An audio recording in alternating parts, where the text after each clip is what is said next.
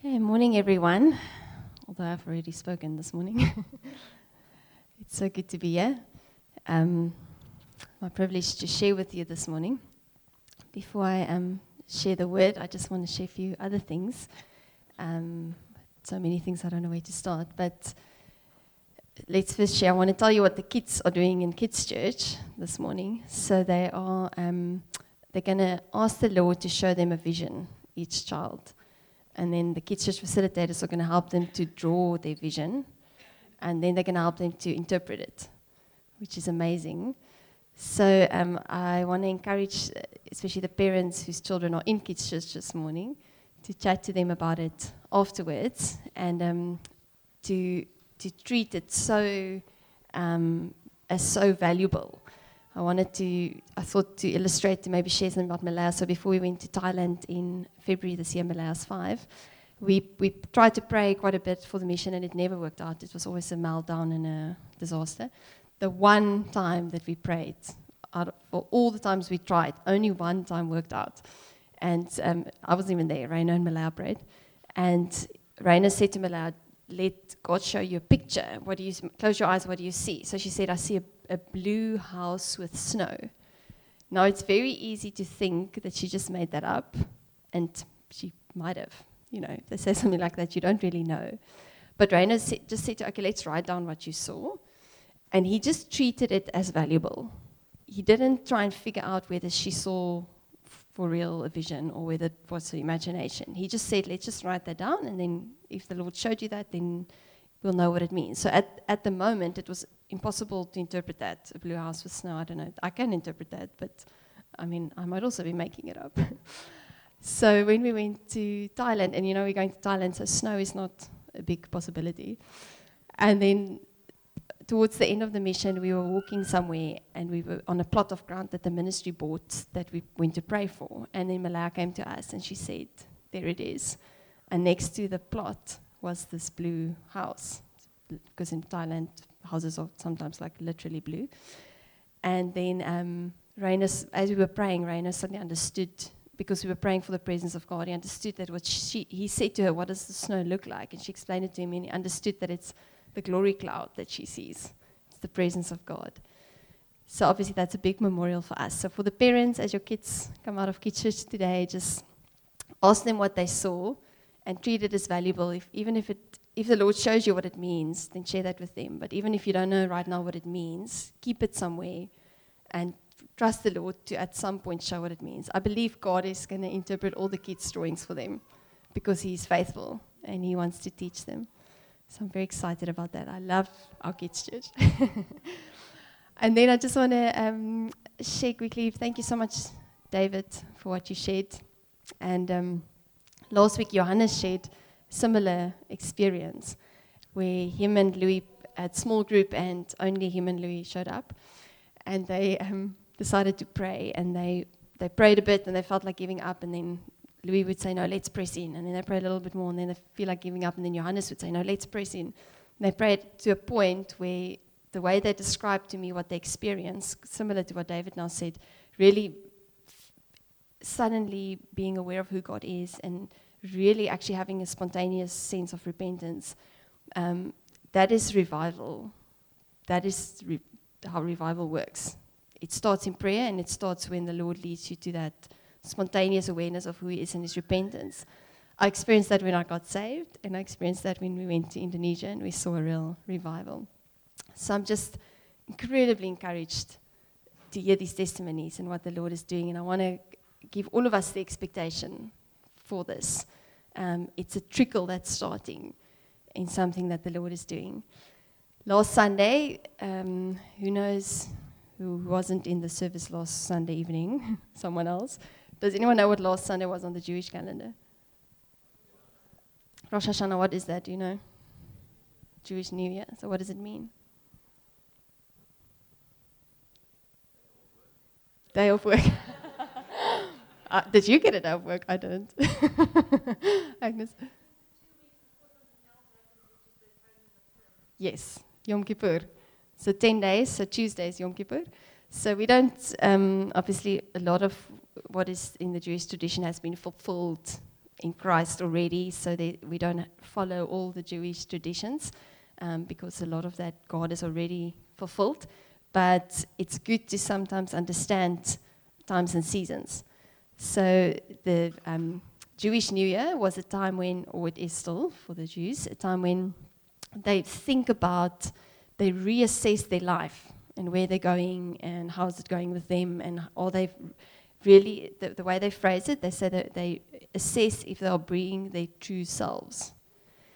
And then you work out where you are being your true self and where you are not for 10 days until Yom Kippur, which is, would be this Tuesday. And then on Yom Kippur is the day of repentance. So you repent of every place where you're not living your true self. True self being the identity that God has given you. So um, just very much in the same line as what David and Johannes was sharing. Um, believe the Lord encouraging us. It can always be a good thing to reevaluate if you're living your true identity in Christ and to, to bring that again to Him. I'm just very excited about it. So let's just pray. Father, we thank you for this morning. We thank you for your faithfulness. We thank you for your voice. We thank you for your presence. Thank you for the privilege of being in your presence. Thank you, Lord, that you invite us in. Thank you that we can meet with you. Thank you that you died on the cross, and therefore we can enter into your presence through the veil, into the holiest of holies where you are. And this morning we can't explain the worth of that, Lord, the value and the privilege of that. And we honor you this morning. We declare that you're the King. We declare we love you, Jesus.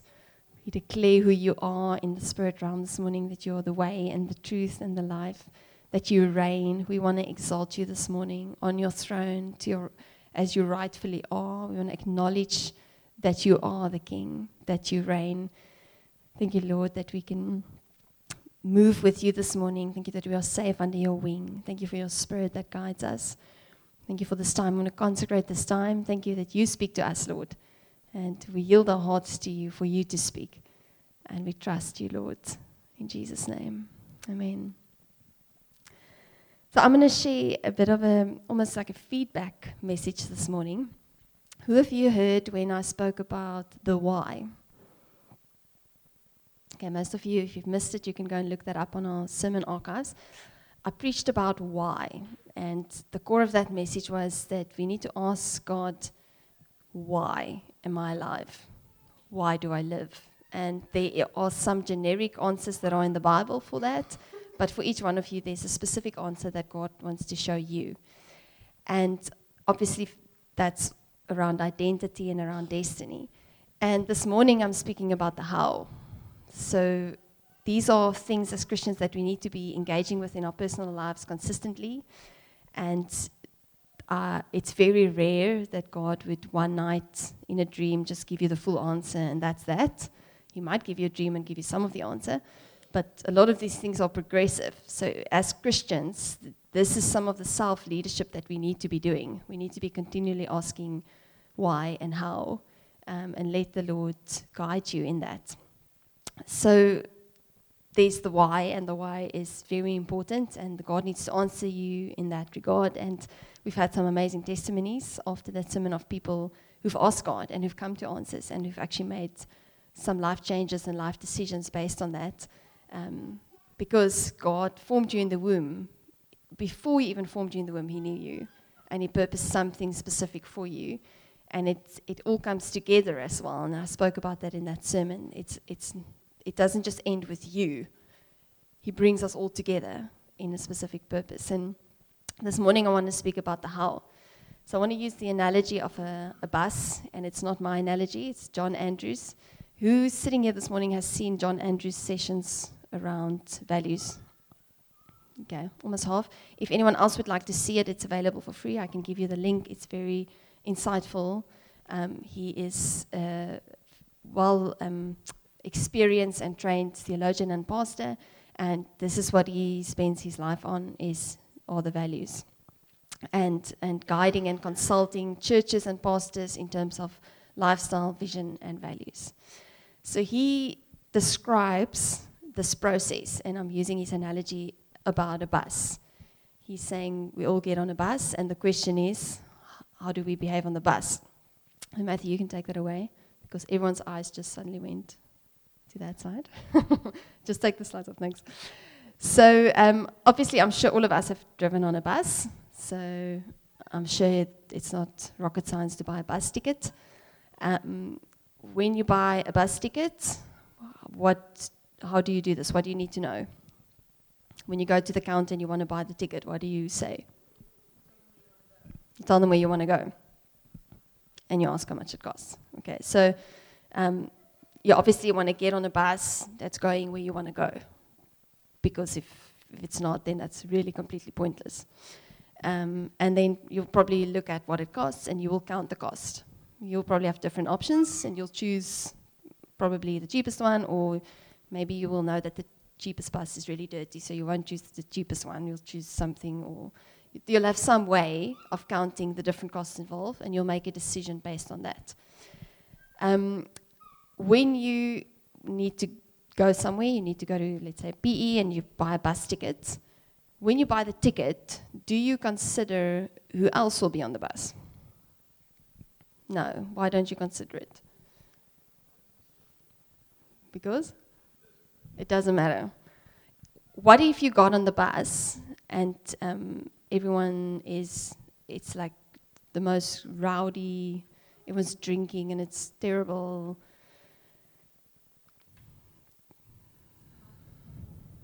You might hop off at the first station, yes, and pick another bus. How bad would it be if you have to stick it out? Could be pretty bad depends how far you have to go. Okay, so this is the question. The reason why typically you don't buy your ticket based on who's going to be on the bus is because typically you don't ride a bus, for instance, for a year. Okay, so normally a bus ride is 10 hours, 20 hours, two hours.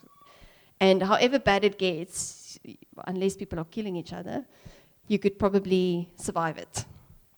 Besides, you don't really have a way of finding out who's going to be on the bus. Um, and that information is not made available because it typically doesn't matter because it's not going to be for very long. But the analogy that John Andrews uses is that getting into a church is like getting on a bus. So you are all here this morning, so most of you are members of this church, so you've gotten onto this bus. And this bus is going somewhere. Hopefully, every bus, there might be buses that are not going somewhere, I'm not sure, but the idea is that all the churches should be going somewhere. What do we call the place that we are going to? Don't say heaven. I hope all the buses are going to heaven. but what, do, what do we call this? We find a sentence to describe where we're going. What do we call that sentence? Vision. Okay, so we have a vision, and that's uh, somewhere that we are going. We all know that we are going there. Now, Matthew, if you can show the pictures of the bus. Yeah, I'm just going to go through all of them. So I've taken pictures of people on a bus, so the different kind of situations you can have on the bus. So this one was the most fun picture I found. This is the bus I want to be on, except maybe that it's all about a phone, but I like the joy and the friendship. Next one. Okay, so you might find a bus or a time on a bus when everyone's sleeping. That could have pros, that could have cons. Next one. This for me was a bus where everyone, no one is themselves.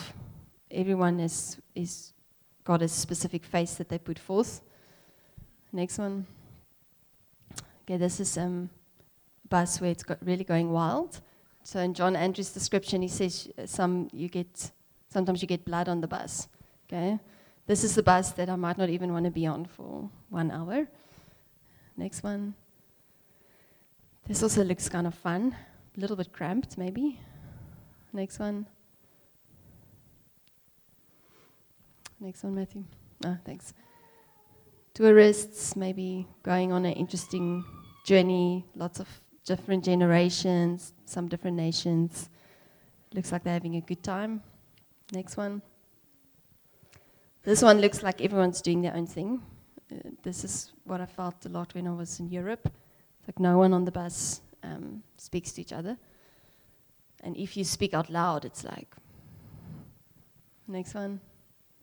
Is that the last one? Last one, okay, you can take it off. So, whatever bus you find yourself on, doesn't matter if it's going to be a short trip, but when you join a church, um, some people join churches, a new one every six months, but that's not really ideal because uh, a church is a family and it's a home.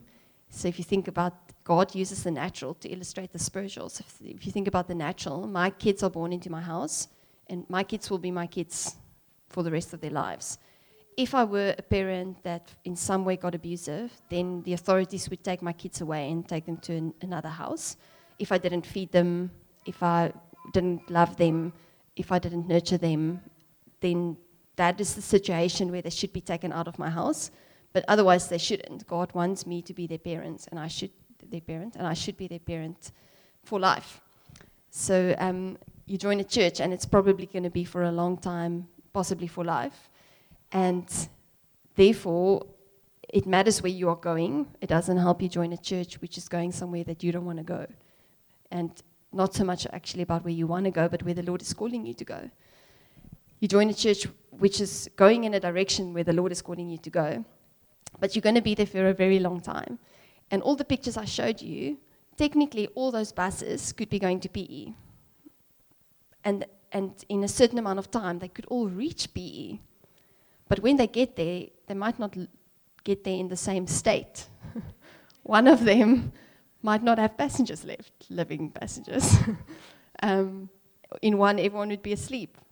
In one, everyone would still be wearing masks. So, vision is important but values need to accompany vision.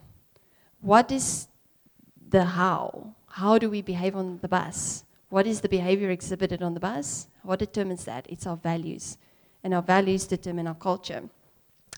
So it's important that we have a vision, that we know where we are going, but it's also important that we have values, that we know what kind of people we want to be when we get to where we were going, and in which way did we get there. So, as a church, most of you would know that we've been going through this process of trusting the Lord um, to really refine and put down on paper what our values are. We've never, as a church, put it down on paper. As a Shofar movement, we have specific values, but as a, as a congregation, in terms of what the Lord is calling us to do, we've never gone through this process and we are loving it. We've been at it for quite a few months. And this morning, I'm here to share the feedback of where we're at with that right now and just to give a bit of background around how this works. So, um, the key scripture that it all resol- revolves around is uh, David's scripture, Romans 12, verse 2. Well done, David. um, and I want to show you this picture, the one after Matthew, the slide after the buses. Life is not just about where you're going, it's about who you are becoming. So I think in, we've often seen this in the world um, especially sometimes if you speak to young students, they, they have a goal. The goal is usually to do with success and money, but the, and they're thinking about how to reach their goal, but they're not thinking about who they will become while they are reaching that goal. And the way that you reach your goal determines who you become. Because you can reach your goal, but by the time you get there, you've become a person that you don't want to be. And that's such a sad situation to find yourself in, and many people end up there. So, your, what you believe, and as a church, what we believe is our statement of faith, which you can simply find on the internet if you don't, haven't read it.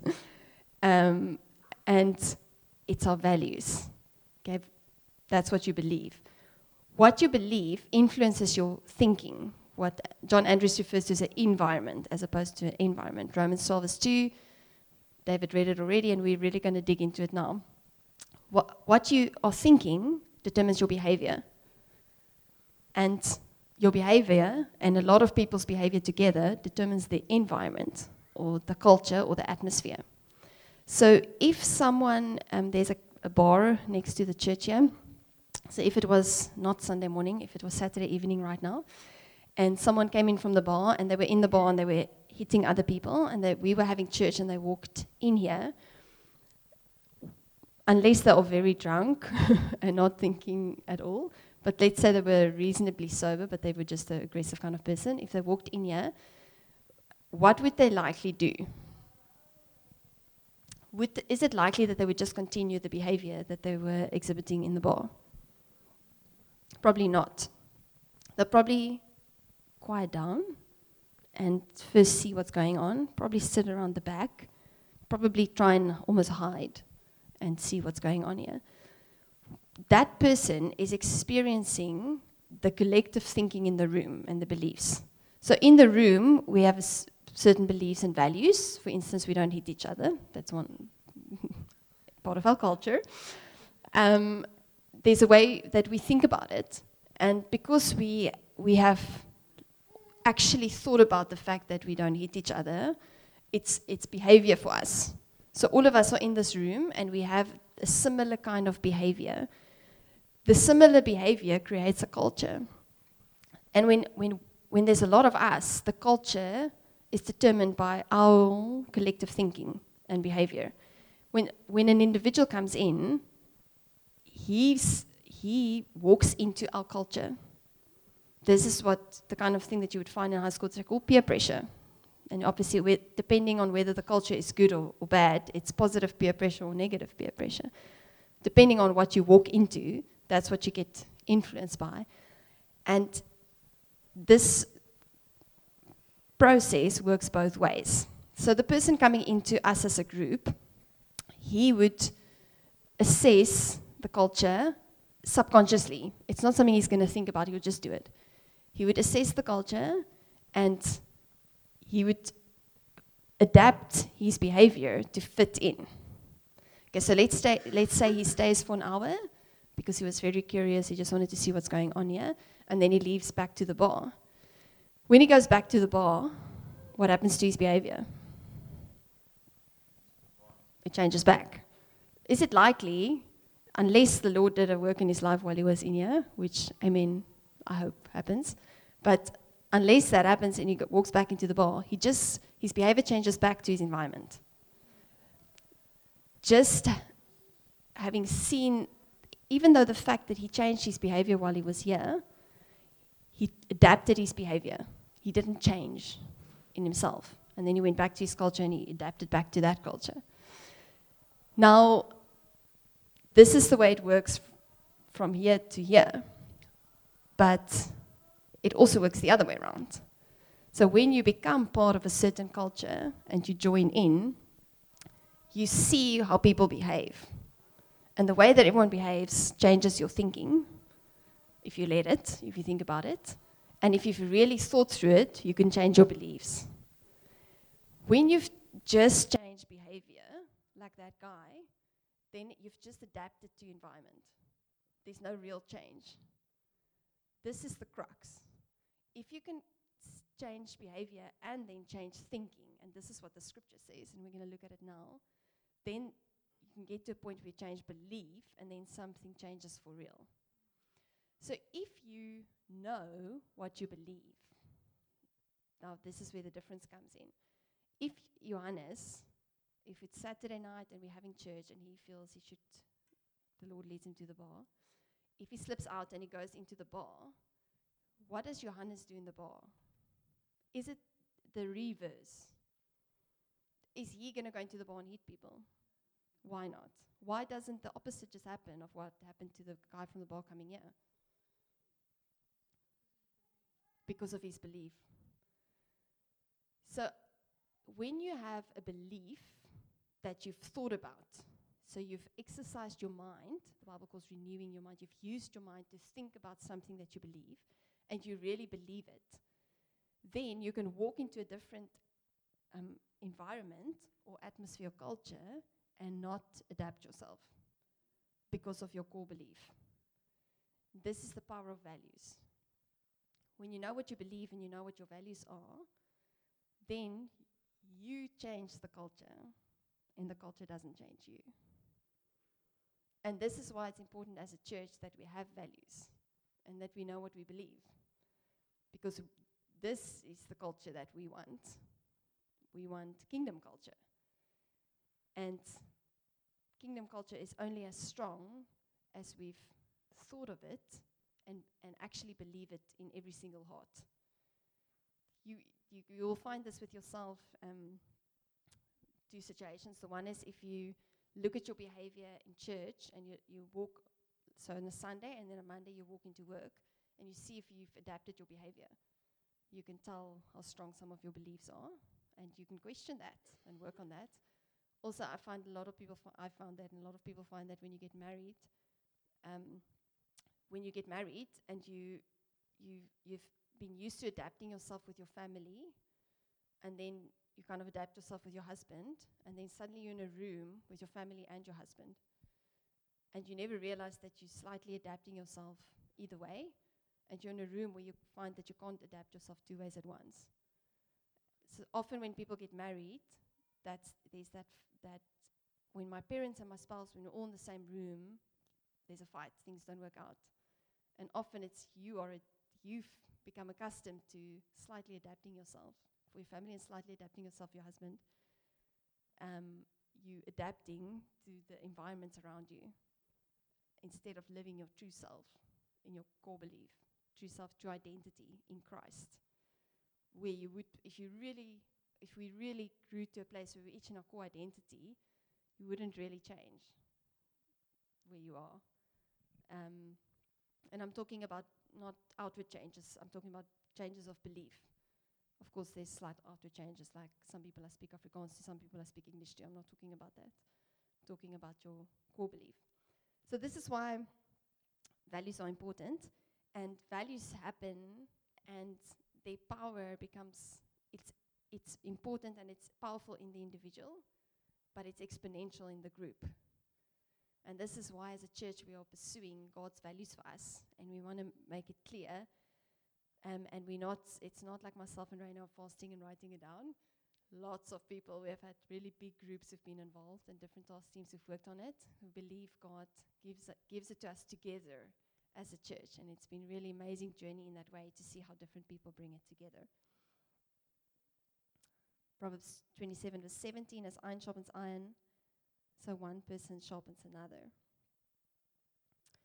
Now, I um, want to speak about Romans 12, verse 2. If you can put that up for us, Matthew. And this is the, the crux for me, biblical scripture about that cycle that I just showed you about belief and values. Romans 12, 2, Matthew. No. Do not conform to the pattern of this world, but be transformed by the renewing of your mind. Then you will be able to taste and approve what God's will is his good, pleasing, and perfect will. Now, if you read Romans 12, it starts out in verse 1. It says, I beseech you, brethren, by the mercies of God, that you present your bodies a living sacrifice. Bodies, verse 1. Verse 2, your mind. Verse 3, 3 to 7 is serving God with spiritual gifts. So if you read Romans 12, the writer's saying, sac- um, what's the word? Present your bodies, bodies, renew your mind, your soul, and then serve God with spiritual gifts, bring your spirit. So we know from scripture that you are three parts you are body, soul, and spirit. And something that I wanted to mention with this is I think something that's perhaps happened amongst us over the years is we are, as a Shofar movement, we are very um, gifted spiritually. We've, we have a good understanding of the spirit, and we believe in deliverance, we believe in spiritual gifts, we practice it, uh, we know how to grow your spirit. But sometimes we've a little bit neglected the soul. Your soul is your mind and your emotions and your will. And scripture brings all of them to God your body, your soul, and your spirit. So, the realm that I'm really talking a lot about this morning is that of the soul, and it's that of your mind. And I've had a conversation with someone around a- a challenge that they're facing in their life. And they said, but they fasted and they've prayed, they've done deliverance, and it's just not resolving. And I said, well, I do believe this problem that you're describing to me, it's a soul problem. You've tried everything in the spirit realm. And it's, I'm not surprised that it's not working. It's awesome that you did that because everything works together.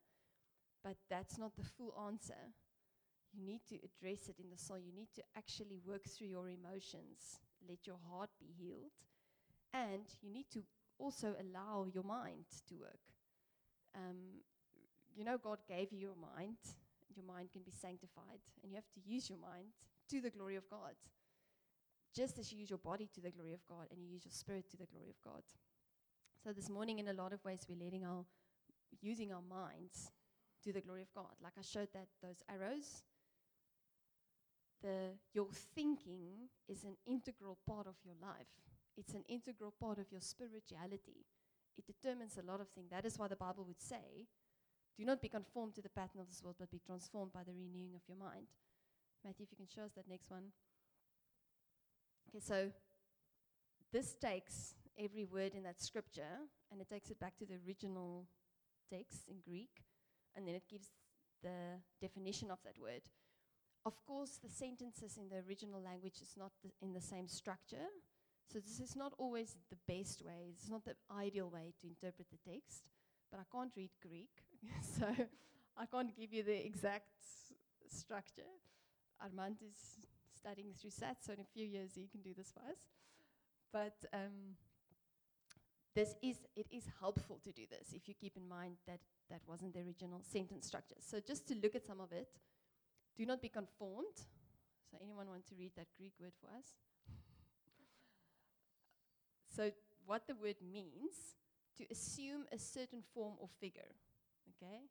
Be conformed to this world, a space of time and age. Okay, so do not let your thinking assume a certain form or figure of this time and age, but be transformed, metamorph, that's a word we're familiar with from Greek, by the renewing, renewal, literally, of your mind. Your mind, your understanding, and your reason. So that you may prove, by test, uh, by implication, to approve what is the good and perfect will of God. So, literally speaking about your mind, and the word literally meaning mind, understanding, and reason. So, the scripture says, Do not be conformed to this, the thinking of this age and this world. Don't let the way that you think and what you're thinking and how you're thinking about it, don't automatically let it be the same as this world. So, some of the research shows that when you walk into a room, unless you have a strongly defined belief about something, you will conform to the strongest idea in the room. This was my example. The guy from the bar probably doesn't have a strongly defined idea about violence. He's just going with the flow. It's not like he's for violence, you know what I mean? He just it just happens to him. So he doesn't have a strongly defined belief. So when he walks into this room, he conforms to the strongest idea in this room. Johannes has a strongly defined idea about not being violent. So when he walks into that room, he doesn't conform to the idea in the room. Do not be conformed to this world. Just go back one, Matthew.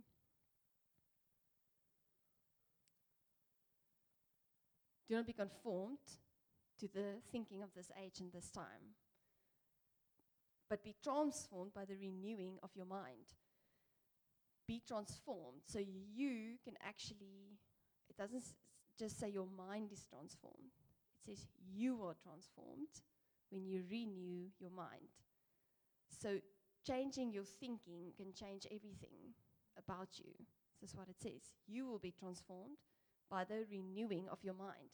The scripture gives it as something that you should do, not as something that should just happen to you. It's, it's an active action on your part. You need to actively renew your mind. It's, a- it's a command, it, it's an action. There's something required on your part. Your p- participation is needed, your initiation is needed to, to renew your mind your understanding and your reason, so that you may prove what is that good and perfect will of God. So when you change your thinking, then you are changed into a place where you can know what the will of God is. Because if you're not thinking in the right way, then the will of God doesn't make sense to you, you can't access it. And I'm not speaking even on a spiritual level, I'm speaking on a mind level, on a soul level. I like the scripture in the Amplified. If you can give us the next one, Matthew. And do not be conformed to this world any longer with its superficial values and customs. See, even in the, in the Amplified, they, they directly relate the thinking to values. Do not be conformed to this world any longer with its superficial values and customs, but be transformed and progressively changed as you mature spiritually. So, the change that happens in your mind is also spiritual maturity. Right thinking is also a factor of spiritual maturity. Sometimes we, we measure spiritual maturity a lot in the spirit, and that is also a part of it. But a part of spiritual maturity is soul maturity, emotional awareness, emotional understanding, right thinking. By the renewing of your mind, how do you do it? Focusing on godly values and ethical attitudes. Thinking back to that, those arrows that I showed you. You renew your mind when you focus on godly values. Why? Because what you believe informs your thinking, informs your behavior, informs the environment. So that you may prove for yourselves what the will of God is, that which is good and acceptable and perfect in His plan and purpose for you. When you change your thinking, you come to a place where you can know the will of God obviously a, a big way to change your thinking is to read the Word of God. What kind of thinking do you want to have? You want to think like God thinks. Where can you get God's thinking? It's quite a lot of it. Lot, lot, lot, lot, lots of it. um, so, very first practical way to renew your thinking is to read your Bible. But read your Bible and then think about it think about what you've read. Um, I'm just sensing, even as I'm speaking, I sense there's some people in the room who've perhaps been taught not to trust your own thinking. Um, in some way, you've been taught that it's, it's more spiritual just to trust God to give you the answer than to use your brain to think. I want you to close your eyes. And if that's you, I just want you to look at me and I'm going to pray for you. Thanks. Thank you. Thank you. Quite a few people. So, Father, I just thank you for each person that's had the boldness to respond now, and we want to just um, take out that lie that says that we shouldn't think. It's not spiritual to think. We just take out that lie in the name of Jesus. We want to thank you for our minds and thank you for our thinking. Thank you that you use our thinking and that it is an important part of our spirituality and it's an important part of our life. Thank you that you restore to each of those people the will and the capacity and the trust in their own thinking, Lord. Thank you that you are with us.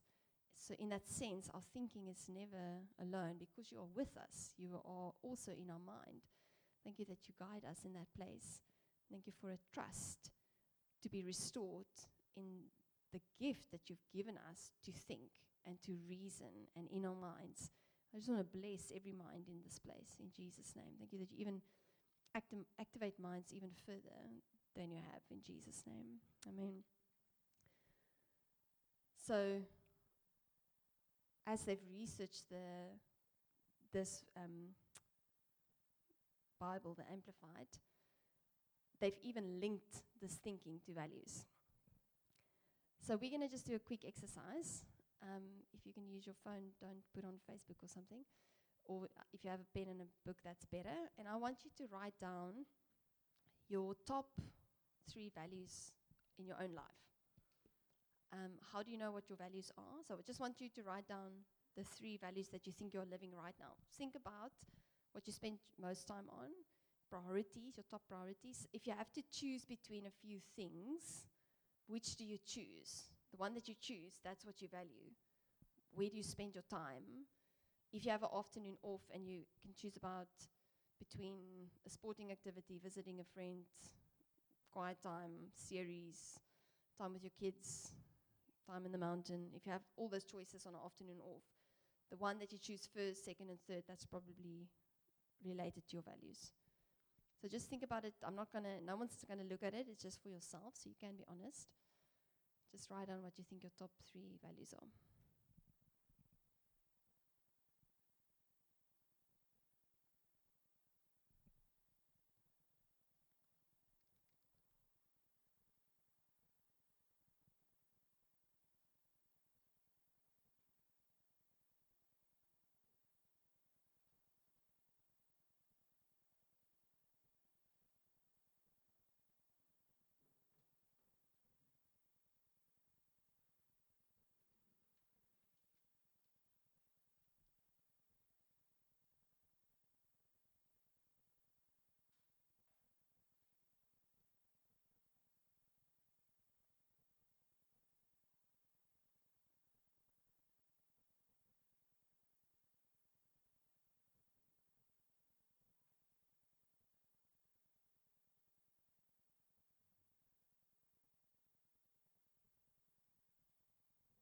Those who are finished, I want you to also write down your top three aspirational values, as in these are the values that I wish I had, what I think I should have. So the, the top three, one, two, or three that you think you are living, and then the top one, two, or three that you think you should be living, or that you wish you were living.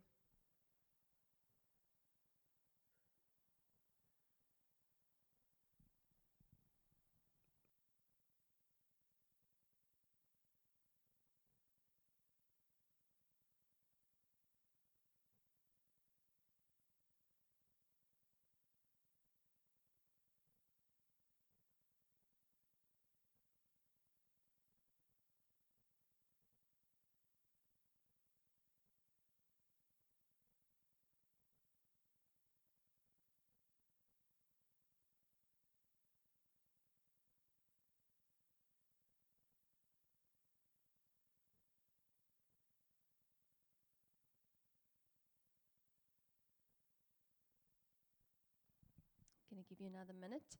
So, the top three values that you think you are living, and the top three values that you think you should be living, or that you want to be living for yourself.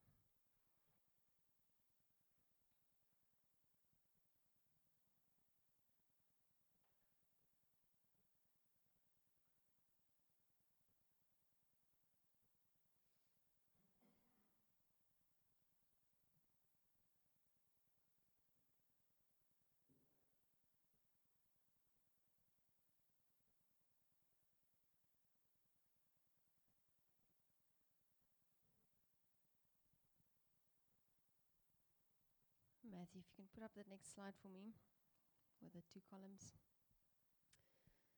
So, this is what John Andrews says the vision and values of a church will develop a distinct culture.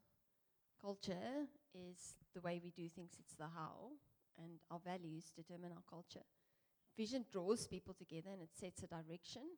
Values keep people together and it maintains a connection. Vision draws together, values keeps together. Vision is something you do, values is something to be. Vision is a direction, values is behavior. Vision is a what, values is a how. Just to give you that distinction. So just look at your lists and see if it's about behavior, if it's about who you want to be, if it's about connection.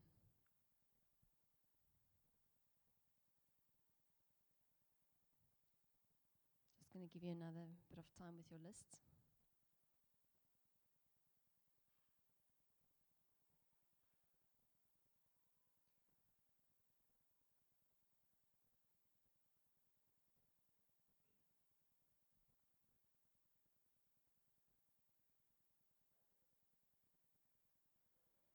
So, this is something that you can also take forward in the week. Um, perhaps you want to do it for yourself, it's always beneficial exercise. Perhaps you can also do it for your family. We actually, this week, myself and Raina started for our family, just writing down what we want, uh, what we want the values to be. It probably is already some of that. Um, but we also, we also started putting it down on paper. So, something you can do for yourself, you can do for your family.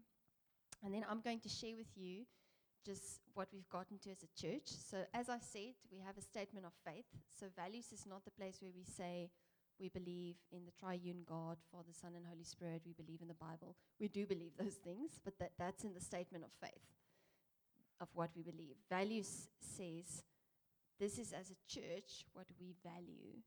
This is how we want to behave. behave. And um,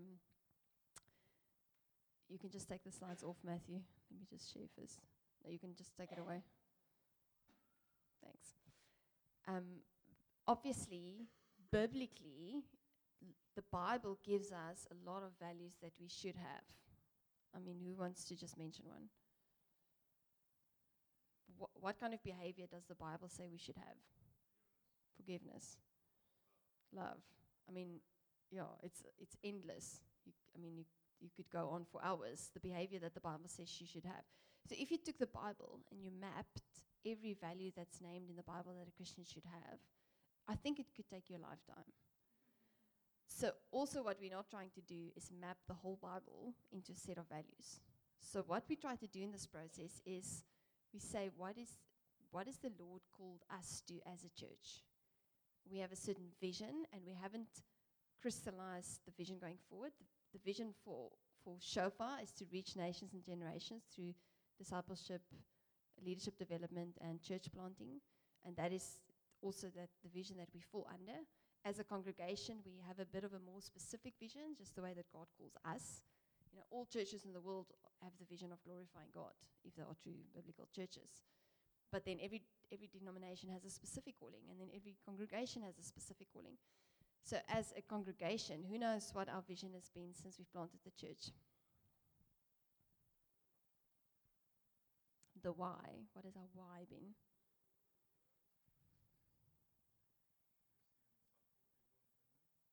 Yeah, receiving, discipling people, and sending them. Yeah.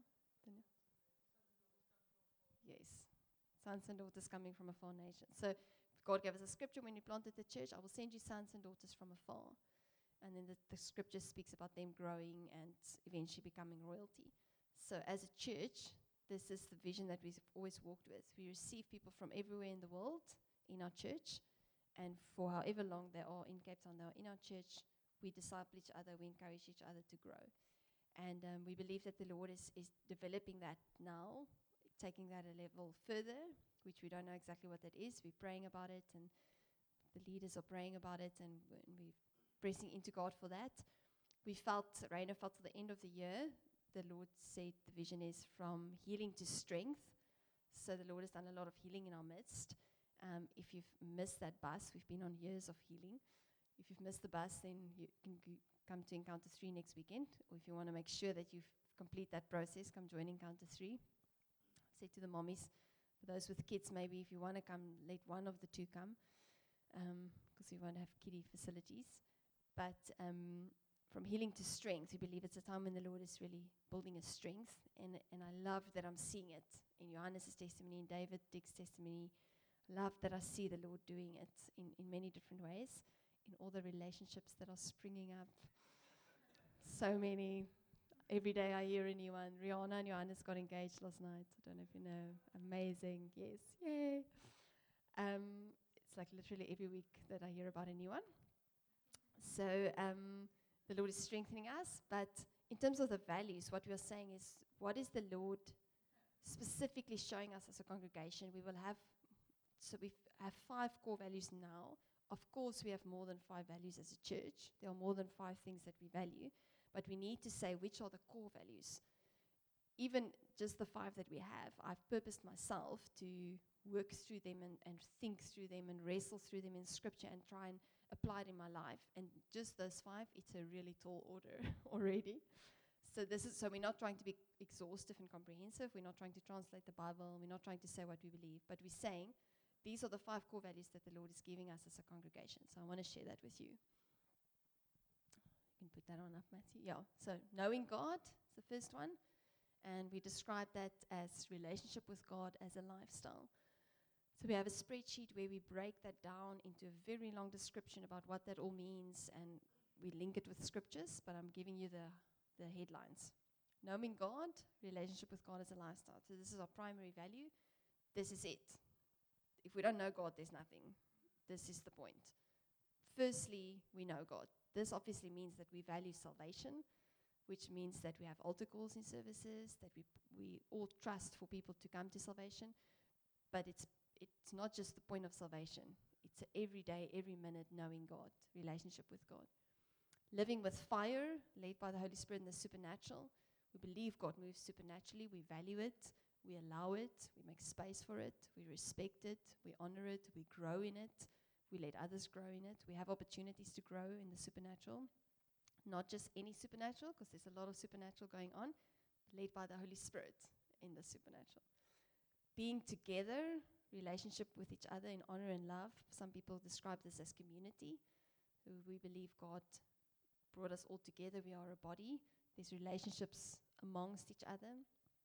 Cultivating awareness, celebrating nations, giftings, and personalities in some of the discussions, this was called awareness. So, this is the nation's calling on our church, we believe in reconciliation and, and being facilitators and participants of reconciliation, where we believe in celebrating diversity, every tribe and tongue. So we are sensitive towards that. We welcome people who are different. Um, we like to be um, a lot of people from a lot of different countries who live life in a lot of different ways. We think it, we believe it represents heaven. We believe it represents kingdom. We want that. We celebrate it. Intentionally outward, church beyond the building. So you would have seen there's a sermon series coming up in October. Intentionally outward meaning church goes beyond this meeting. This is not, this is, if we are a sports team, this is the, the team practice. The game is in the week. That's where it really happens. We believe people have a calling. We believe God calls people in their career or in their business. We want people to be equipped for that, to be aware of that, to be supported, to team together, to reach others. Um, and also, as a church, we believe there's specific things God calls us to, and we want to be faithful and obedient in that, moral duties. The Bible gives a whole lot of moral obligations look after the poor, um, respond when there's a, a crisis like a natural disaster. Um, I, I mean, I can also go on lifetime listing all the moral obligations in the Bible. As Shofar Rondebosch, God doesn't ex- expect us to fulfill every moral obligation in the Bible. He expects His church in the world to fulfill every moral obligation in the Bible, but He divides it up. So, as a church, we are committed to finding our moral duties that He calls us to, and then to be faithful in that. So, what is amazing is we, we, we prayed and we had lots of workshops, and we spent many, many hours amongst different groups of leaders, which eventually came to this. Um, and we really started from nothing, we started from scratch. And then, if you can move on to the next one, Matthew, as I moved, as I worked through it, um, I asked myself, so you can spend your lifetime mapping all the values in the Bible, but what is the crux? What is really what God wants us to do? And I felt it's the great commandment and the great commission. Okay, the great commandment, Jesus said, Love the Lord your God with all your heart, with all your soul, and with all your mind. This is the first and greatest commandment. And the second is like it love your neighbor as yourself. All the law and the prophets hang on these two commandments. Okay, so for us in, as New Testament believers, the great commandment is the thing that Jesus gives us. He says, Love the Lord your God, love your neighbor as yourself. And then God commissions us. He says, All authority in heaven and earth has been given to me. Therefore, go and make disciples of all nations, all nations, baptizing them in the name of the Father, the Son, and the Holy Spirit. Teach them to obey everything I commanded you, and I'm with you to the end of the age. And as I looked at this, I realized if you go to the next one, Matthew, that I want to I want to say coincidentally, but it is not coincidentally, prov- providentially, our values exactly map the Great Commission and the Great Commandment, our core values. So, knowing God is to love the Lord your God with all your heart and soul and all your mind. Living with, so let's just skip that one and go to being together, is love your neighbor as yourself. So, one and three is the Great Commandment. Then the Great Commission, living with fire, all authority on heaven and earth has been given to me, and then God gives it to us. So, God gives us the authority to move in the supernatural. Therefore, go and make disciples of all nations. Awareness. Baptize them in the name of the Father, Son, and Holy Spirit, teaching them everything, intentionally outward. So wherever we go, we lead people to Christ, we disciple them. That's the calling outside of the church. So I found this incredibly um, comforting and um, confirm, confirming. Yes, confirmational is probably not a word. Confirming. And then we have the shofar values, which also we didn't take into account when we asked the Lord about all our core values because we really wanted to work through and, and hear from the Lord. But then when I looked at, at it right at the end, if you go to the next one, again, providentially, our core values line up exactly to the shofar movement values, except they're a little bit more refined, which is how it should be, because we are, we are following the vision God has for this movement, but as a congregation, we are finding out exactly what we are called for. So the shofar values are all the ones with the P's. Passion for Jesus is for us knowing God. Power of belief is the living with fire. People to serve is both being together and cultivating awareness. In purpose to pursue and places to impact are both encompassed in intentionally outward. So these are the values that the Lord has shown us, and we are excited and we're going to start living that. And want to encourage you to, as you work on your own values, to also take note of these. Start engaging this in your own life. I'm, I'm going to kind of take them one by one and do my quiet time around it. So in my quiet time, I'm going to try and see in the Bible what what does God exactly say about knowing God, and how do I want to practically implement this in my life. And then early next year, we'll do we'll preach about each one to really give you a deeper insight into the scriptures and the practicalities around that. Amen. So let me pray for us. Thank you, Father, for this morning. We worship you, you're faithful, and we are just astounded by the work that you do, and we're so grateful that we get to see it. Thank you that you're glorious, Lord.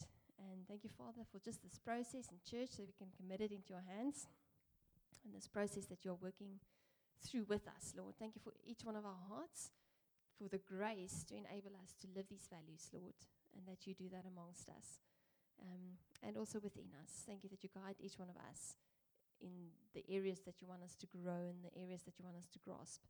So bless people this week as they work out their own personal values. Thank you for allowing us to become who you want us to become, not just to arrive somewhere, but to know and to be actively working on who we are becoming, that we might be like Jesus, each in a specific predestined way. And we thank you for that, Lord. While every eye's closed, I just want to pray for you if you need to make right your relationship with God. If you're here this morning and in everything that I'm saying, you actually know that this first value is not quite in place for you. So if there's someone like that, I want you just to, to look at me so I know who you are.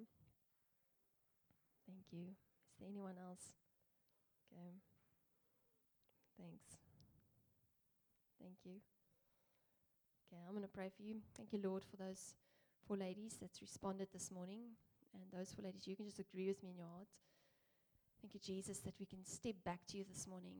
If perhaps, I don't know all of you, if perhaps one of you have never connected to God, I want to pray for you. Thank you, Lord, for that connection this morning. And I'm going to pray, and let's just all pray with me. Lord Jesus, I come to you this morning and I surrender my life.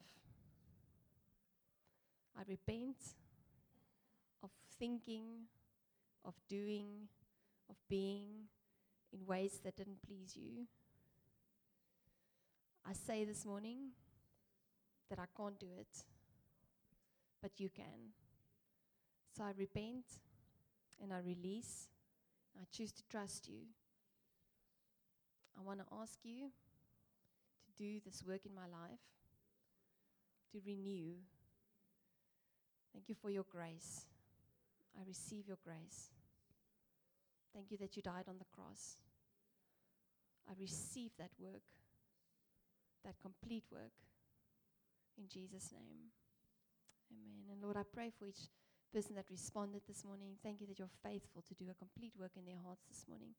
Thank you that you reconnect them with you, Lord, in every way that they need to, and that you strengthen them by your Spirit. We just pray for that in Jesus' name. And just bless everyone's week. Thank you that you protect them and that you bless them and that you prosper their thinking this week and stir their thinking and even this, their discussions amongst each other to stir their thinking in Jesus' name. Amen. Amen. Thanks, everyone. If you need some prayer, please feel free to come forward, especially if you responded. If you need prayer for anything else, God bless you. Join us for snacks around the corner.